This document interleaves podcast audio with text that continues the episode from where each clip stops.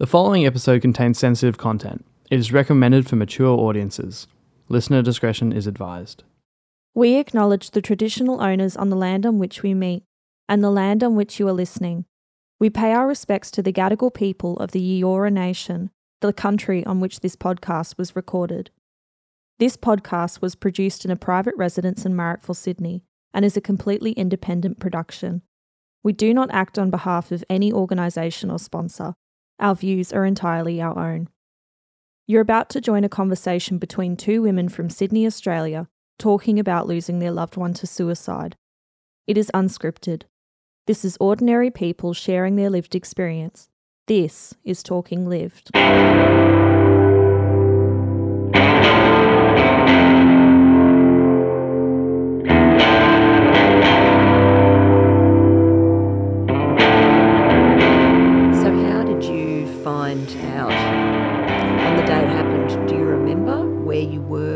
What you were doing? Do you, do you remember anything about that moment? Uh, it was such a terrifying moment, Tanya. Um, you know, we hadn't heard from Gabby. I live about 220 k's away from where she was. And on the Monday night, I got a telephone call from her partner who was in Western Australia, which is a few thousand kilometres away. He was at work on the mine site and uh, was trying to say, "Have called me? Have you heard from Gabby?" I said, "No, I haven't." Um, I asked all of my sisters and friends, "Has anyone heard?" Because we'd had this three weeks lead in, and there's a lot of meat to talk about in between those three weeks. What happened then? Um, but by the time this day came around, I was in I was sheer living in sheer terror, and uh, my sister had been up on the weekend and visited her and said she's okay, she's all right, um, you don't need to worry. She's promised me this, she's promised me that, and uh, we'll be okay.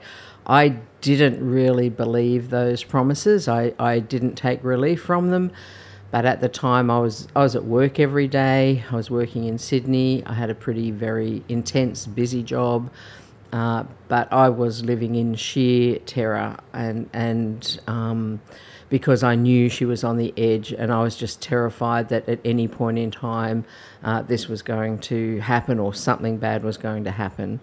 So. Um, we kept trying to call her on the Tuesday, and I had said, "Look, maybe I'll get a welfare check because we'd had a welfare check a few times from the police to just see that she's okay. And it had ended up being like embarrassing because they're like, oh, she's fine and she doesn't want you to come and she's okay and you don't need to keep checking on her. And so I said to my family, look, I really think I should just get the police there and, and just so we know. And everyone's like, no, just follow her partner's lead and, uh, you know, don't stick your beak in too much. But I was just living in this sheer terror. So by the Wednesday morning, Tuesday came and went, and still people hadn't heard from her. And uh, her partner wasn't overly concerned because she could go for many days without being in contact. You know, they were used to having a long distance relationship and get caught up in things. So he wasn't overly worried. There was just things to do with their business. And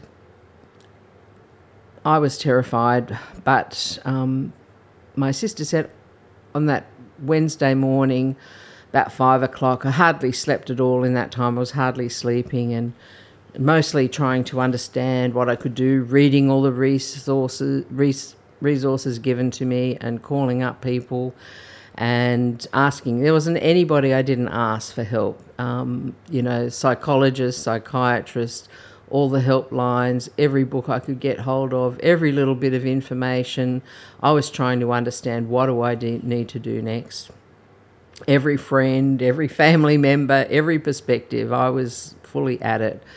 And uh, my sister said, oh, I just feel a bit nervous about the dog, so I'm going to drive up.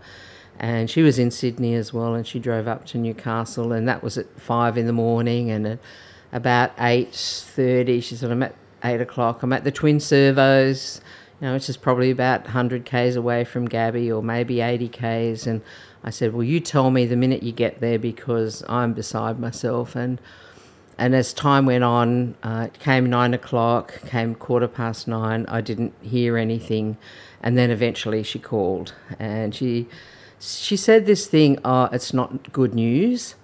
And for some reason, when people say that, I don't know whether you've ever experienced that, but when people say, "Oh, it's not good news," you don't think it's the extreme worst thing that could ever happen. You sort of feel like, "Oh, well, not good news is sort of okay. It's not catastrophic."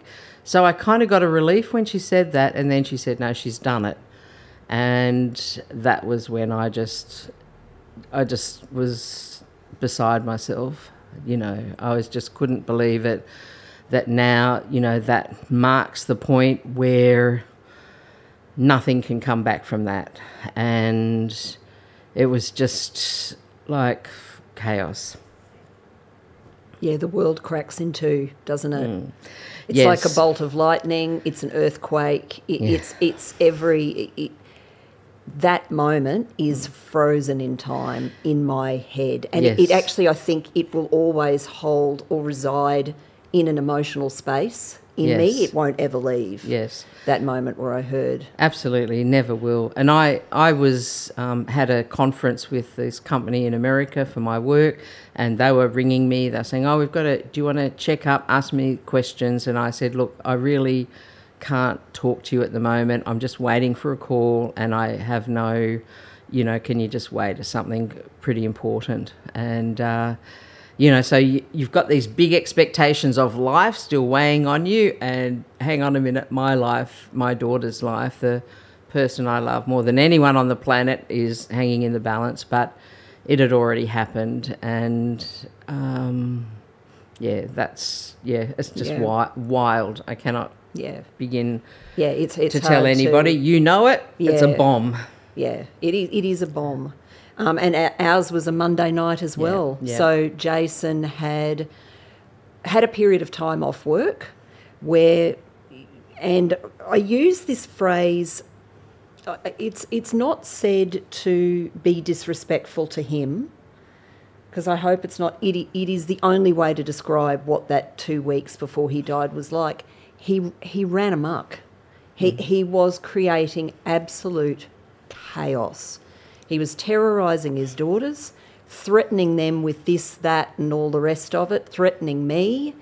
Um, he'd, we he'd been in and out of the family home. I left. He stayed in the family home. And then he left, and I returned to the family home. So that was about two weeks into the experience. Um, so on the day he died, he returned to work after having been off for a couple of days and now found out that he had been sending the same kind of abusive emails to the workmates that he had problems with that we were receiving because we were getting really, really abusive messages. And didn't know any of this at the time. So, of course, he'd had a period of not performing at work. He was harassing and, and abusing and threatening the people that he was working with. He walked back into work, and you can guess what happened. It, it's not a way to keep your job. Um, and they even tried to get, he kind of declared that he had suffered from anxiety and depression. Um, they tried to get him to take time off. He wouldn't do it. I'm fine. How eh, there was a lot of how very dare you? How very dare you make that? I, if you make that accusation that I'm not, how very I just don't. I'm not saying his workplace managed it well. They probably made it ten times worse. I also can kind of see it is really hard to kind of have a conversation with someone that doesn't have an awful lot of insight and who's spewing a whole lot of abuse at mm. you and threats. So I'm not trying to make it sound like I'm sympathetic to their situation, but it was a mess. It was a complete mess, and there was a whole lot of scrambling.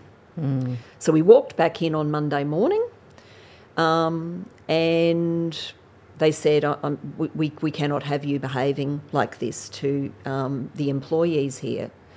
Even though you're an employee, we can't have you doing this. And he was dismissed. He caught a flight then to Melbourne, and by about seven o'clock that night, he had overdosed. So it was a very short, compressed period of time. So the person that he was staying with in Melbourne, he was in their kind of the basement, lower ground part of their house, and they were the ones that found him. And they were the ones that called me, and I then had to tell Jason's daughters um, that their dad was gone, which that also is now burned into my brain, as it is for them, I imagine, hearing mm. that news. Were you expecting that at all, or was it a completely out of the blue that he'd done that? I knew it was coming. I, I didn't know exactly what it was going to look like, and I, I mm. don't know that I knew he was going to to kill himself, or I, but I knew something really bad was coming Yes. because he was threat- some of the content of the threats were a lot of it was directed at us but it was so dark and desperate and it was like not to get all kooky and spiritual but it was like something really bad had hold of him it was like his illness had him hostage had taken him hostage so I can kind of understand why ye olde times people talked about, you know, the fact that there was a confusion between possession Yes. and mental illness because the person that we tried to communicate with in that last few weeks of his life, I don't know who the hell that person was. It wasn't the person I married, that's Yes. for sure. yes. Um, so yeah, I knew that something really bad was coming because he was threatening. He said to his daughters, "When I get hold of you again, you will know pain and suffering like I have known pain and suffering." And if anyone who had known Jason, those were that wasn't him. I don't know who that was. Hmm. But It's it's, so also scary. It's also how because his daughters were young. One daughter was in her early twenties, the other one was still a child. yes. It, that is some really fucked up shit to to spin at your kids, and I say that with love and compassion for him. But I got two roles to play here. One was a partner, but my bigger role was protecting those kids, and. Um, mm-hmm. yeah, so I knew something bad was coming mm. because when you start having conversations with like that with people, mm. you go, "This person's gearing up for something bad." It, it's really interesting. The two things you've said that really have played on uh, that in my mind is about uh, the thing about possession and the thing about something bad was going to happen. I had that same feeling. It was this very intense foreboding. It was things are really bad. It was like, oh, if she killed herself, that would be the worst thing that could happen.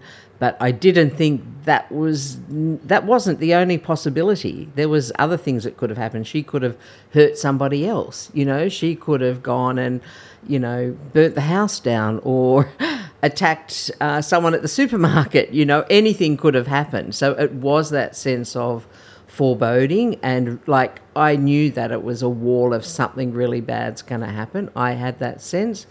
And the thing about possession, uh, there was an interval 10 days before she died where Gabby had been released from the uh, psychiatric hospital and it was the last time I saw her actually physically in her presence. And I looked in her eyes and her eyes she has these most beautiful blue grey slate grey eyes and her eyes were completely yellow. And I mean, the blue of her eyes looked yellow, and anybody would have thought, oh my God, you know, in the olden days, would have thought, oh, she's possessed by the devil. Look at her eyes.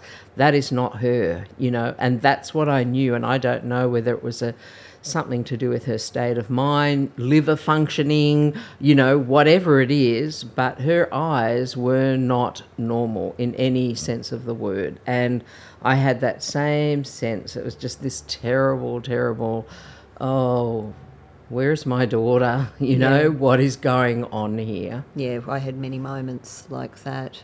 It's after um, Jason died. Uh, you find things on computers, phones. We leave a huge digital archive after we die. he had taken hundreds of photographs of himself with lamps behind him, the lighting kind of, he'd obviously engineered or created a, with the expression on his face, it looked demonic.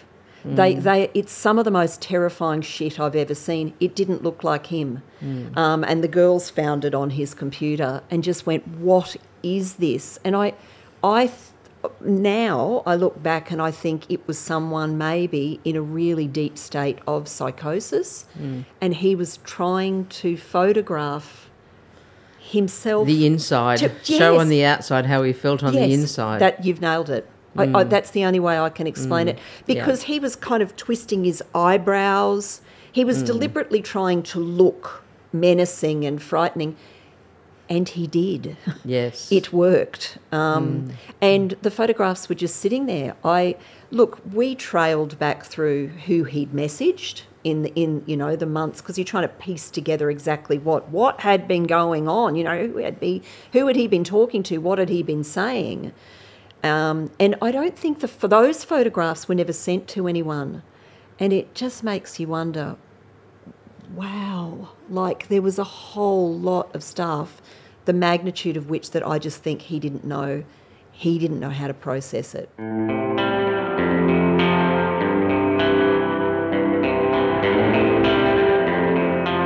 So, what kind of questions did you have at the time, Tanya? Uh, and, and what kind of questions do you still have?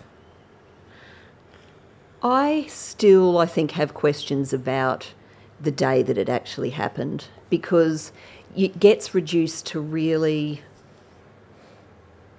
pivotal moments, doesn't it? Because yep. Jason made a decision. We, we know what mixture of drugs that he took, and we also know that, again, because of the digital archive that people leave behind, and if you can access those things after someone's gone, we know that he researched quantities of things and how much, and absolutely the question that was put into his Google machine uh, was, you know, what, what quantities do you need of these things uh, to that are toxic that will kill you? So those sorts of questions, we have answers in terms of the methodology, the why, the deep why, and what is it that was within him and what was causing the sadness and the chaos. I think I'm going to continue asking those questions for the rest of my life. I mm. think. I don't think there'll ever be a resolution because I come to different conclusions about what what were the provocations, I guess.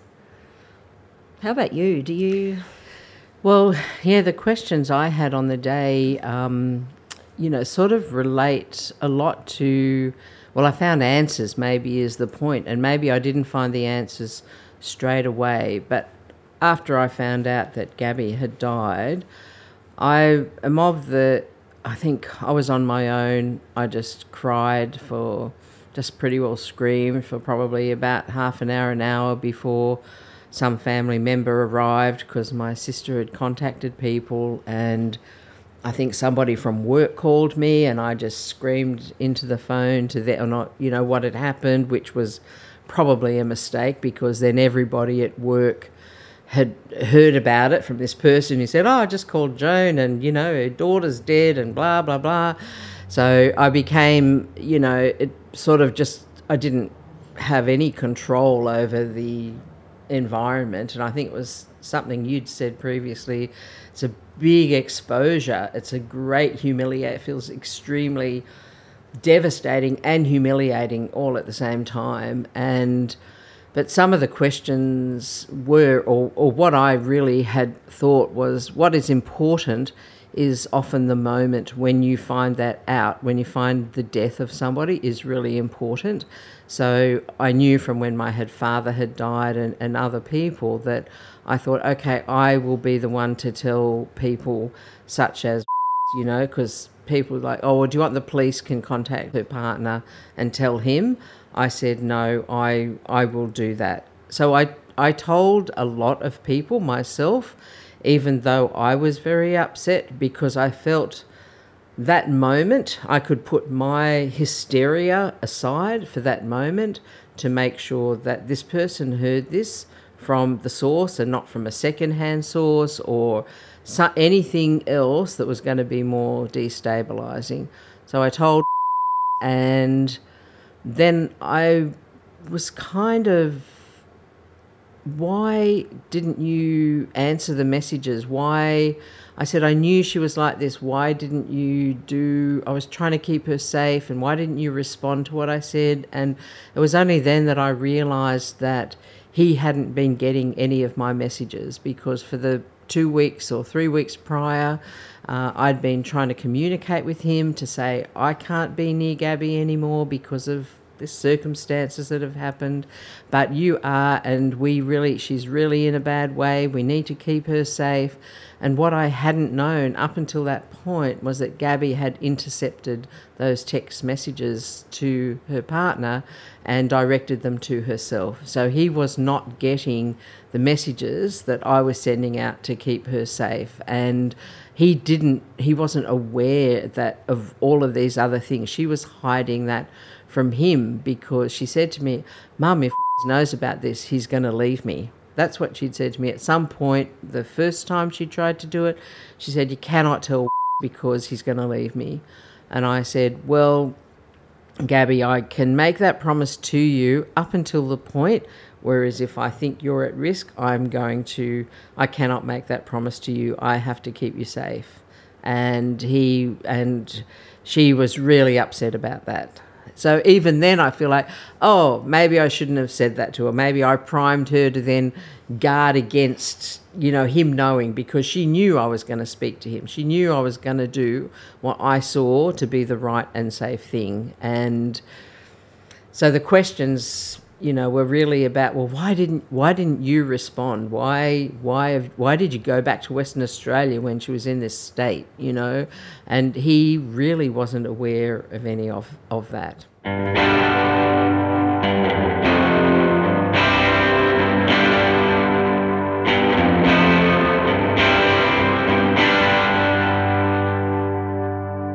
Do you think it's important for us to actually reflect on this? honestly? Do you think, uh, reflecting on the day it actually happened, does it help us or does it hurt us?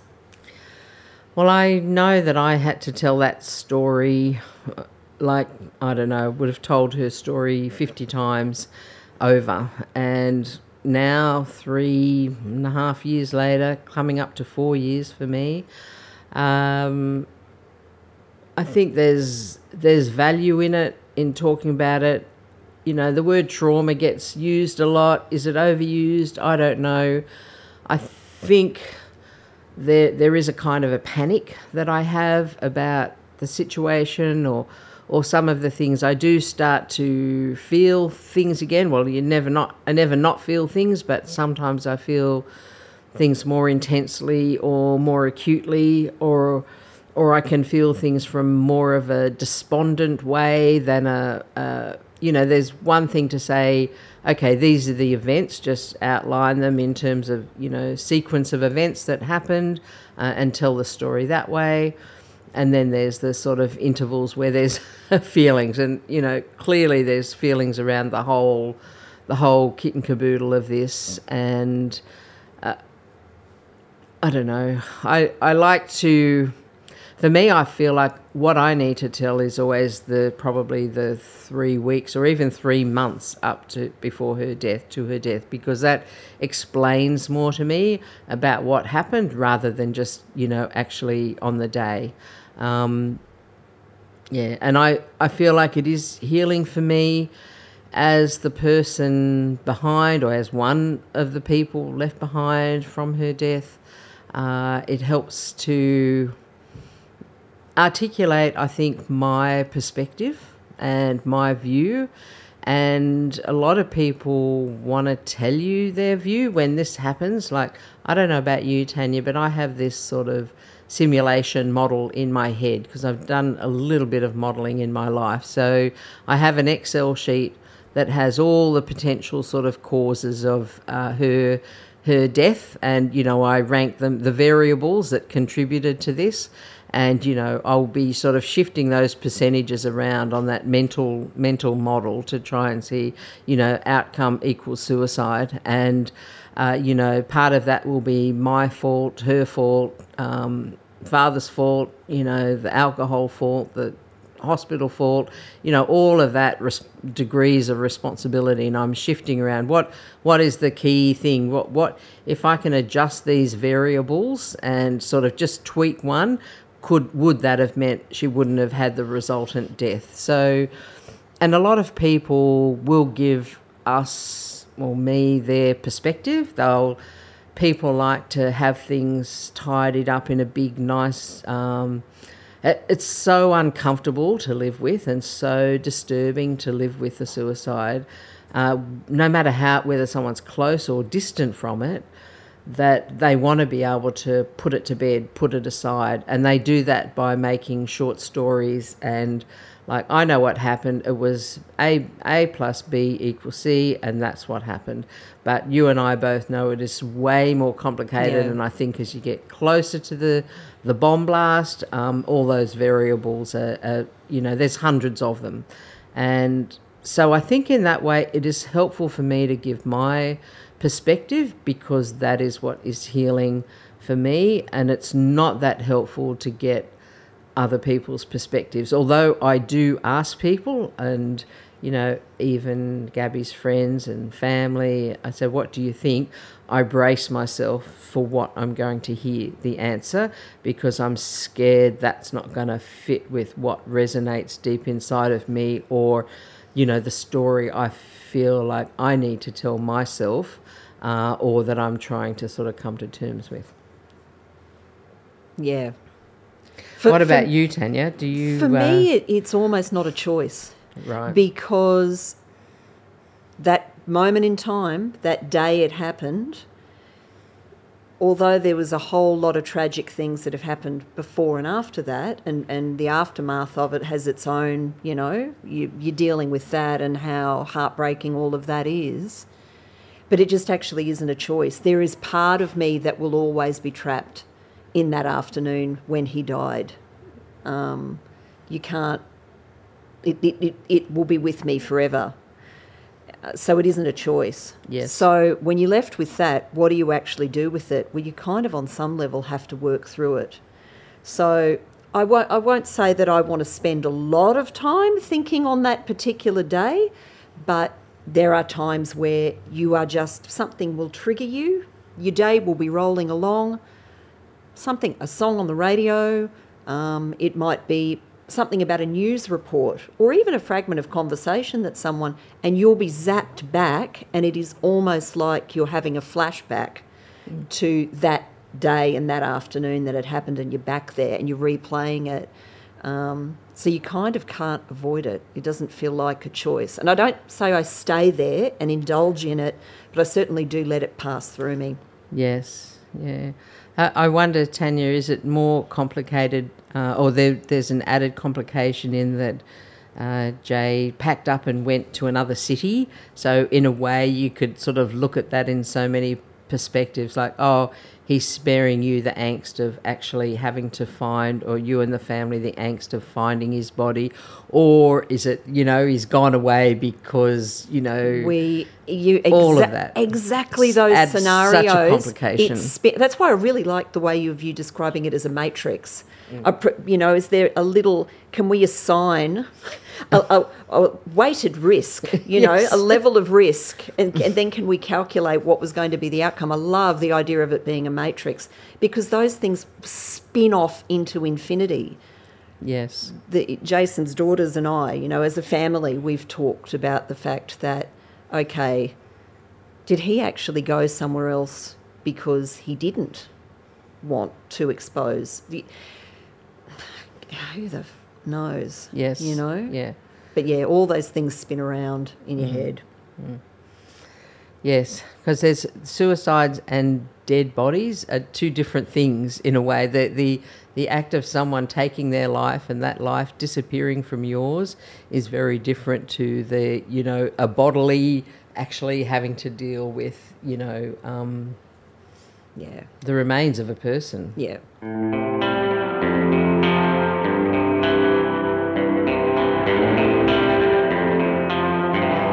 Tanya, do you think sharing helps? Like, why are we even talking about this, the hardest of topics? But does it help us or hurt us in terms of healing? I, I think it does. I actually think it's the only thing that does help. And it's not even so much the content of what it is that you're sharing, it's the act of solidarity of being with someone else who's been through it, if you're able to share it with someone who's also been through this kind of experience. I actually think that it, I've found it healing. Uh, What do you think? Do you?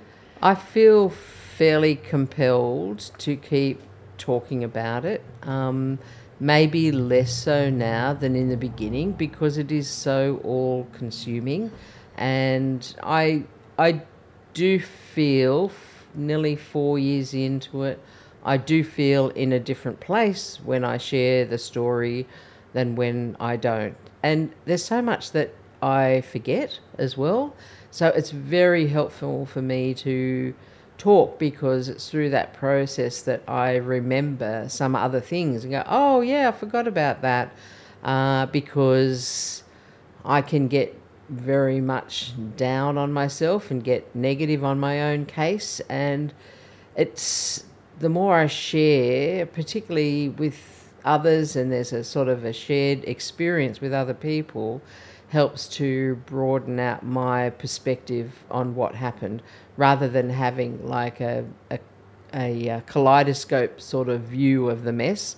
You know, I can have a, a much bigger sort of uh, panoramic view of what happened, which I think does getting perspective is one of the key healing things I think on this because I feel so much of it I feel is my fault and clearly I mean that's very narcissistic kind of view you know to think oh it's all me you know? Well clearly it's not uh, but you feel like that and you can't escape the way you feel you know? There's no shortcuts through this I think. There's no there's no fast way. You actually just have to get through it. You have to process it. You have to. We live it every day. Yeah. So it is a relief and it is perspective finding to uh, share it with other people. Yeah, I, I, th- I love the way you put that because I, I think how you share about it to start with is different. Because I've heard, I don't know if you've heard the term trauma dumping,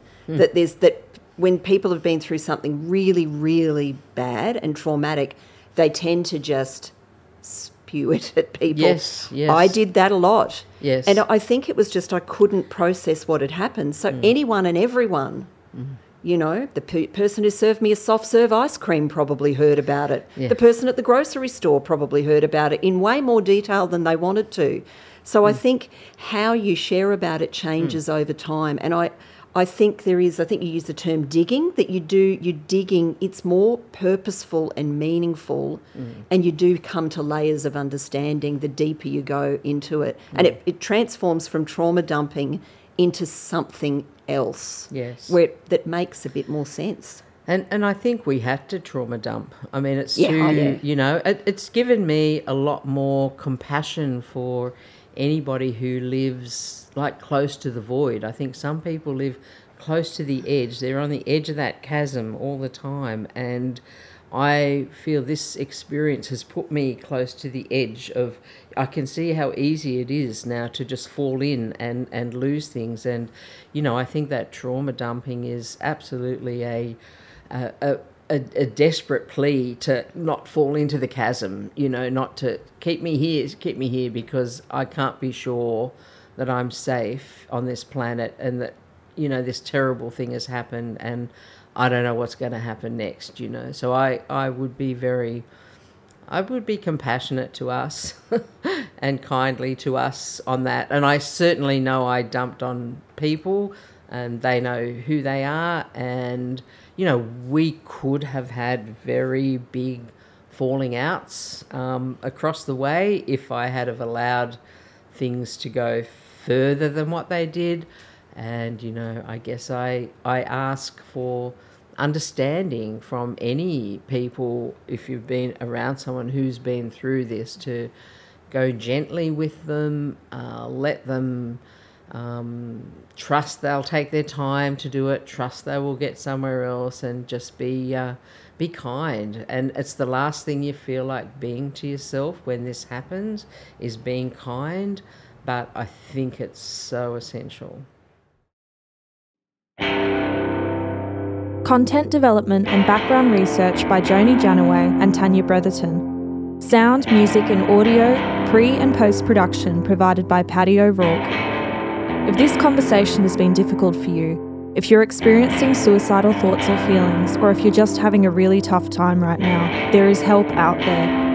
Lifeline is available 24 hours on their hotline at 131114. The suicide callback service is also available at 1300 659 467. If you're having a hard time and not even sure how to start the conversation, remember that a trusted GP or a family doctor is also a good place to start.